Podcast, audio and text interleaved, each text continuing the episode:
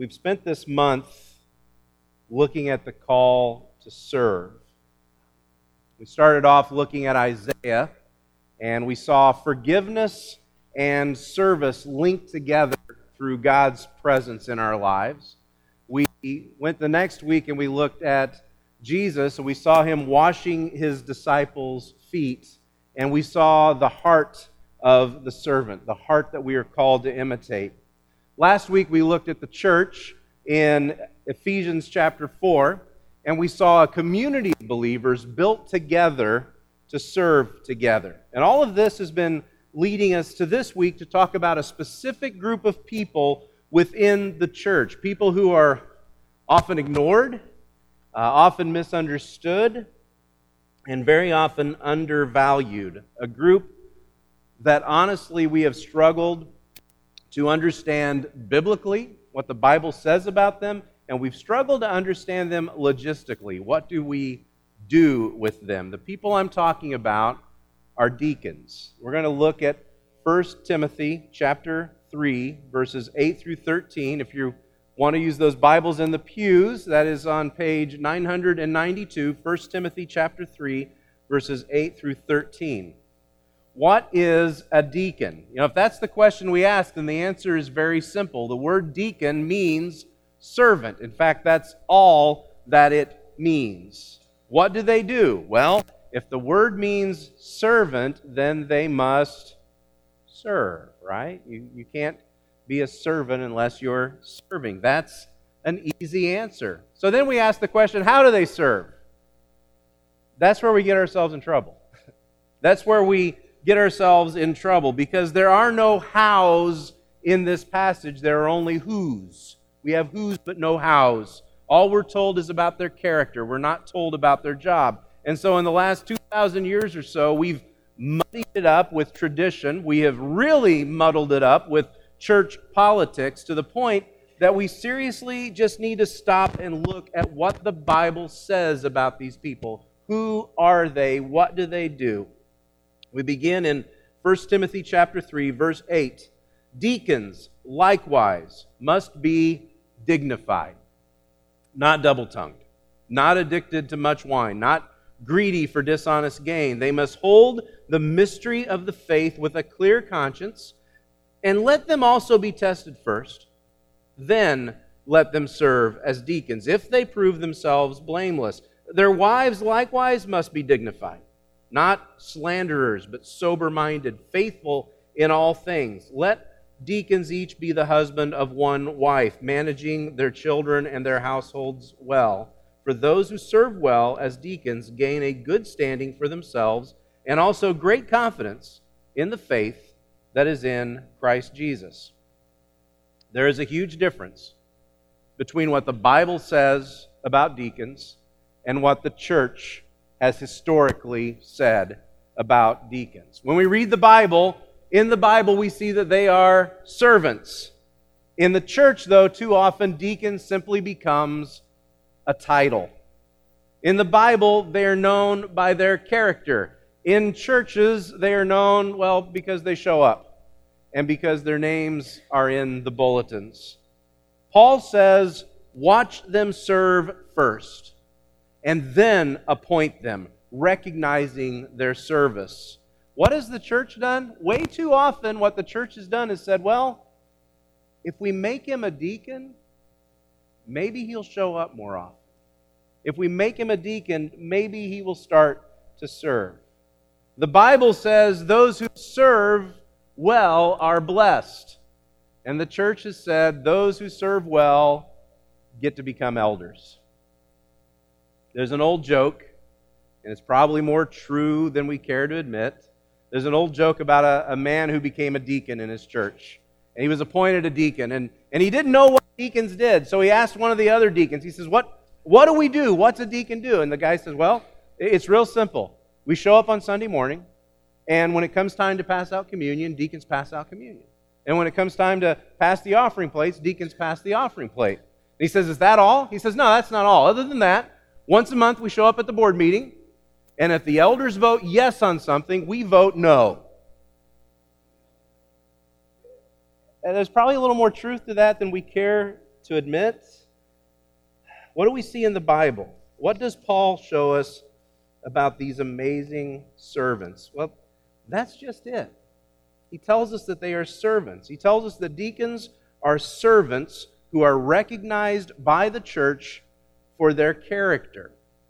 One scripture we have looked at over and over again through the month of June has been Matthew 20, verse 28. And I wonder if you know it by heart yet. In fact, the only way you can know Matthew 20, 28 is by heart. The Son of Man came not to be served, but to. There it is. You know it by heart. You have to know that by heart. We looked at Jesus washing the disciples' feet. Do you remember what Jesus says after he sits back down, after he's washed his disciples' feet? In John 13, 15, he says, I have given you an example that you should do just as I have done to you. And the example he gave was not about the hands, it's not about washing feet, but it's about the heart. What is it that motivates someone to wash someone else's feet, to care for someone, to, to provide service? What is the heart of a servant? And so when Paul calls Timothy to find deacons for the church, where does he begin? He begins with the heart, begins with the character. He says in verse 8, Deacons likewise, okay, you got to stop right there. Deacons likewise? Deacons like what? What does likewise mean there? Well, likewise there points us back 1 through 7, in which he tells us about the qualifications for overseers or elders in the church. You know, a lot of churches have long held that the deacons are down here and the elders are up here, that the deacons are just physical and the elders are just taking care of the spiritual things. Well, if that's true, then why do the qualities of deacon and elder parallel so closely? Why are deacons likewise? Why are they like the elders? Why are so many of those qualities parallel? The fact is, no matter who we are, what we call ourselves, we all serve, and we all serve in the character of Christ. He says, Deacons likewise must be dignified, not double tongued, not addicted to much wine, not greedy for dishonest gain. They must hold the mystery of the faith with a clear conscience. I could preach a sermon or even a series of sermons over all of those qualities. I could go into detail about what each one of them mean, and I could make every one of us feel completely inadequate when it comes to serving.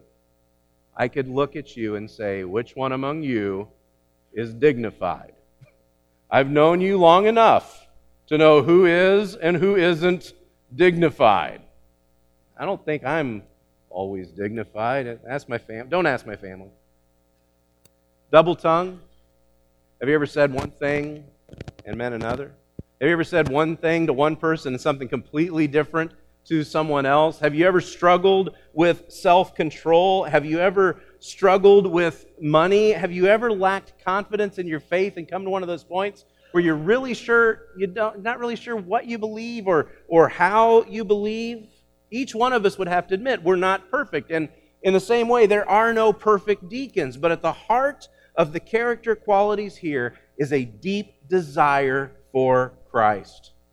Verses 11 and 12, he says, Their wives, likewise, must be dignified, not slanderers, but sober minded, faithful in all things. Let deacons each be the husband of one wife, managing their children and their own households well. Husband of one wife.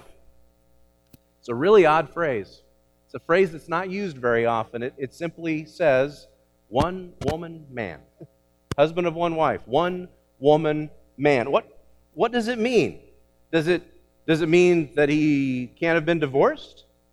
Does it mean culturally in that setting that he couldn't be a polygamist because there were guys back then that had multiple wives? No idea why, but you know they would do that. Where does that sound like a good idea? Anyway, is that what it means? Does it mean he has to be married? Uh, I've even heard churches that, this is sad, and I hate to tell you, but there are churches that believe that if you are a deacon or elder and your wife passes away, you are no longer allowed to serve as a deacon or elder because you are no longer the husband of one wife. And so a man dealing with that kind of grief is suddenly taken out of a role that he has where he has excelled, where he has provided leadership, where he has served, and is told he can't do that anymore. That, that's a horrible misappropriation of the scripture. And so, you know, we can discuss and we can argue about what this church, what this scripture means. We can discuss and argue until Jesus comes back, and we probably will never agree. And then after Jesus comes back, we'll probably keep on arguing about what it means. You can go up to in heaven, you can go up to the Apostle Paul and say, That's not what that meant, Paul. That's not what you meant. You meant this instead. So, can we simply start with this? Can we start with this? That the commitment that this person makes to that one person in their life is a clear reflection of their commitment to Christ. The commitment that they make to that one person in life is a clear reflection of their commitment to Christ. Can we start there? And no matter else what it might mean, let's start there with the heart, with the character. So they are servants who are recognized by the church for their character. We also see here that they are servants who are called by the church for their task. What does a deacon do? Is it just about passing out communion? Is it just about passing the plates? Is it just about showing up to the board meetings and if the elders vote yes, we vote no? Is that, is that really what it's about? It, it's about service, it's about the tasks that they have been entrusted to, a task that they have proven themselves capable of completing. One of my favorite deacons is, is Jim Eckert. Jim's just been an amazing guy. He's one of those amazing deacons. And, and a few weeks ago, I was talking to Jim about service and kind of preparing for this sermon. And one of the things that Jim, said just, just struck me. He said, I've always believed in serving my community. I've always believed in serving my community. You know, Jim Eckert did that long before he was ever a deacon. Jim Eckert served his community on the town board. He served in the fire department. He served by taking care of the cemetery and many, many other things where Jim just stepped up and served. Jim was doing that before he was ever a deacon. Before he was a deacon, he was proving that he was a deacon. Do you remember Isaiah 6? We looked at Isaiah 6 the first week. Isaiah has this vision of God in the temple, and God appears to him, and God needs someone to go and speak his word to the people and he says, Who will we send and who will go for us? And Isaiah says, Here am I, send me. That happens in Isaiah 6. But what's happening in Isaiah chapter 1 through 5? Isaiah is speaking the word of God. So when God chose him to serve, he was choosing someone who was already doing the job. Verse 10 says, And let them also be tested first. Then let them serve as deacons if they prove themselves blameless. Let them be tested first. Before you make him a deacon, make sure he is already deaconing. Make sure he's already serving before you make him serve. We've done a great disservice to the church in the past by appointing people to roles that they weren't ready for. We've done a great disservice by appointing deacons who weren't ready. And, and too often the reason has been well, maybe if we make him serve, if we make him a deacon, maybe he'll step up. Maybe he'll start attending more. And it, it just doesn't work. And it's not just that we've done a disservice to the church, we've done a disservice to the man. Because by appointing someone to a role that they're not ready for, we, we break their spirit and we set them up for failure. Paul says, look for people who are already serving and then give your approval to their service. Turn them loose to serve. Honor what God is already doing in them in his call for them to serve. Over the past month, I brought you back again and again to Ephesians chapter 2, verse 10. In Ephesians 2:10, Paul says, "For we, all of us, we are his workmanship, created in Christ Jesus for good works, which God prepared beforehand that we should walk in them. I can't get over that statement. Which God prepared beforehand that we should walk in them. In before you existed, before you were before you were a gleam in your mother's eye, uh, before before the stars had been spoken into existence, yet, in, into existence, yet somehow in that amazing foreknowledge of God that we will never grasp here because we don't have that eternal nature, in that amazing foreknowledge of God, God had a plan for you to serve.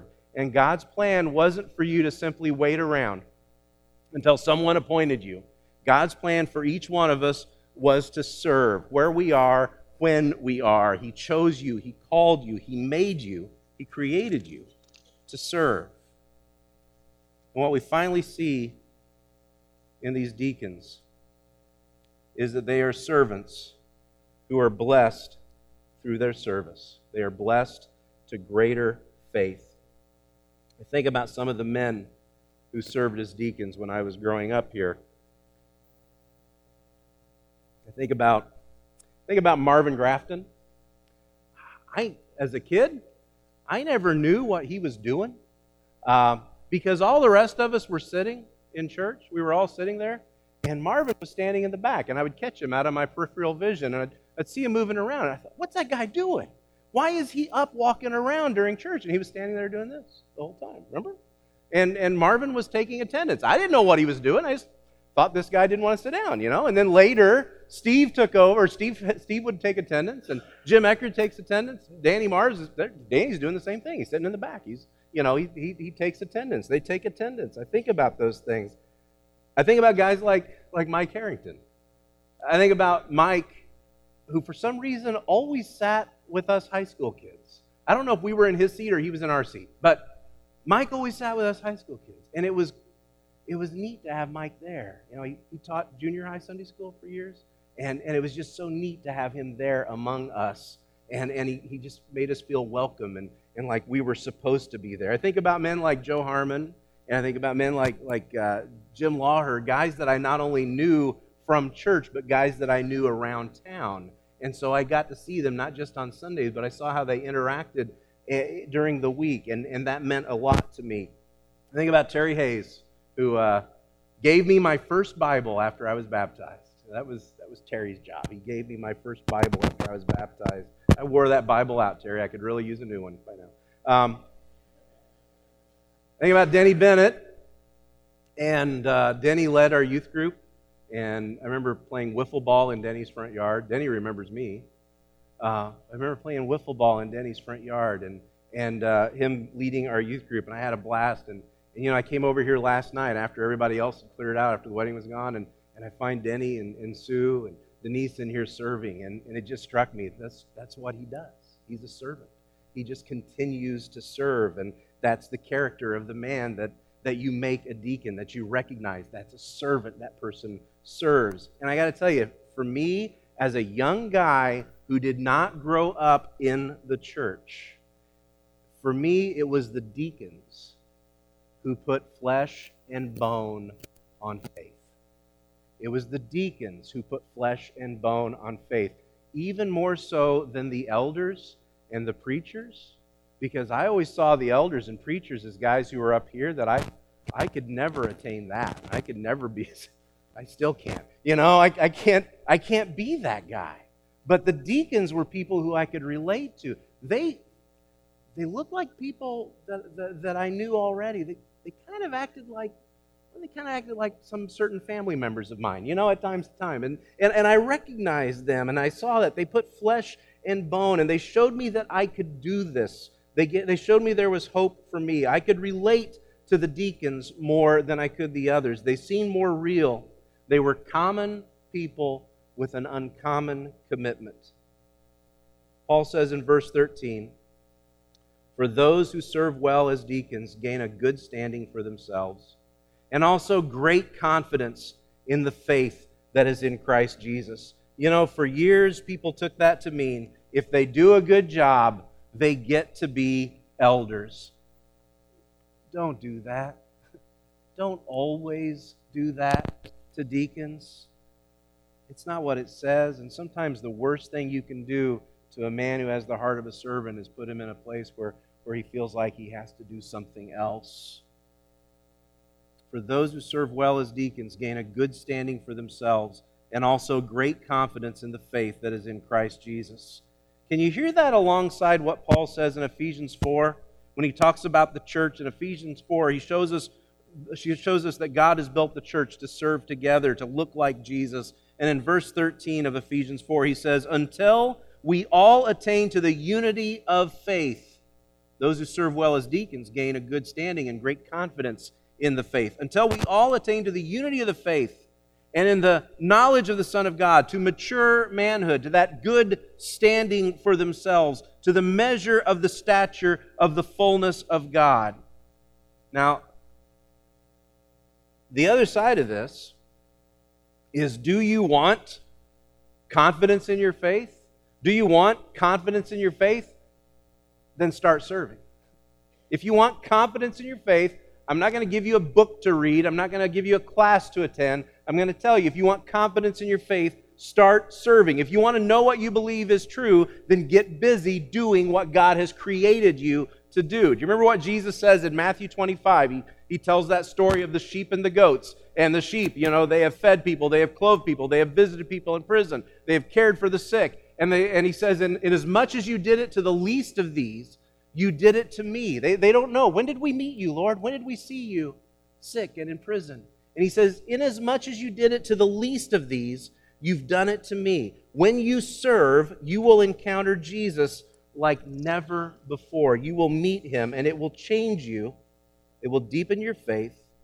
It will make it solid and strong, and it will give you great confidence. The greatest calling that Jesus has for you is the call to serve. The greatest calling that Jesus has for you is the call to serve. And you know, whether we call you a deacon or a, a deaconess, that's, that's really not the point. The point is to look like Jesus in this world and to serve like Jesus, to do the very thing that He created you to do. You need to take a good look around here. Take a look around the church and, and see the things that are going on. We've got Bible studies. We've got prayer meetings. We've got classes going on. We got lunch lunch groups. We've got VBS coming up. Uh, we've got uh, all these different groups. We've got we've got the the generous bucket and people who who give not only give to that but give their time to distribute those funds. We've got amazing things going on. And you look at this community and you see people hurting and you see people in need and and they need meaning in their lives. They, they need belonging. They need to know that they belong to something. And I want you to be able to look at the church and the community and to know there is a job for me here. There is a role for me here. There is a need for me here. God would not have put you here if that wasn't true. So let's serve. Let's serve together. Let's serve to His glory. And let's serve so that they can see Jesus. You stand with me? We'll pray.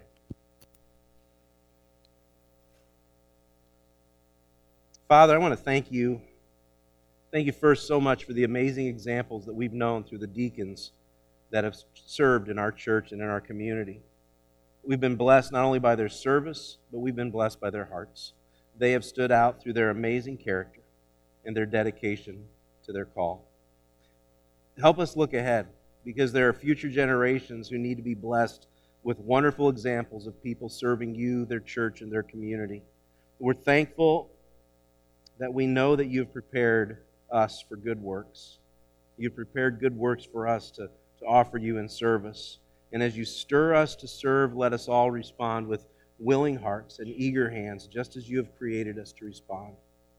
And let us always serve not for our own individual glory, or even for the glory of our church, to make our church look good, but for the glory of your Son, Jesus Christ. That needs to be central to everything that we do. That needs to be our goal. That needs to be our motivation to glorify your Son, to lift him up. That's the only promise that we have. If he's lifted up, he will draw people to him. And so, Father, through our hands, through our hearts, through the way we serve and give ourselves to you, let us lift up Jesus. It's in his name we pray.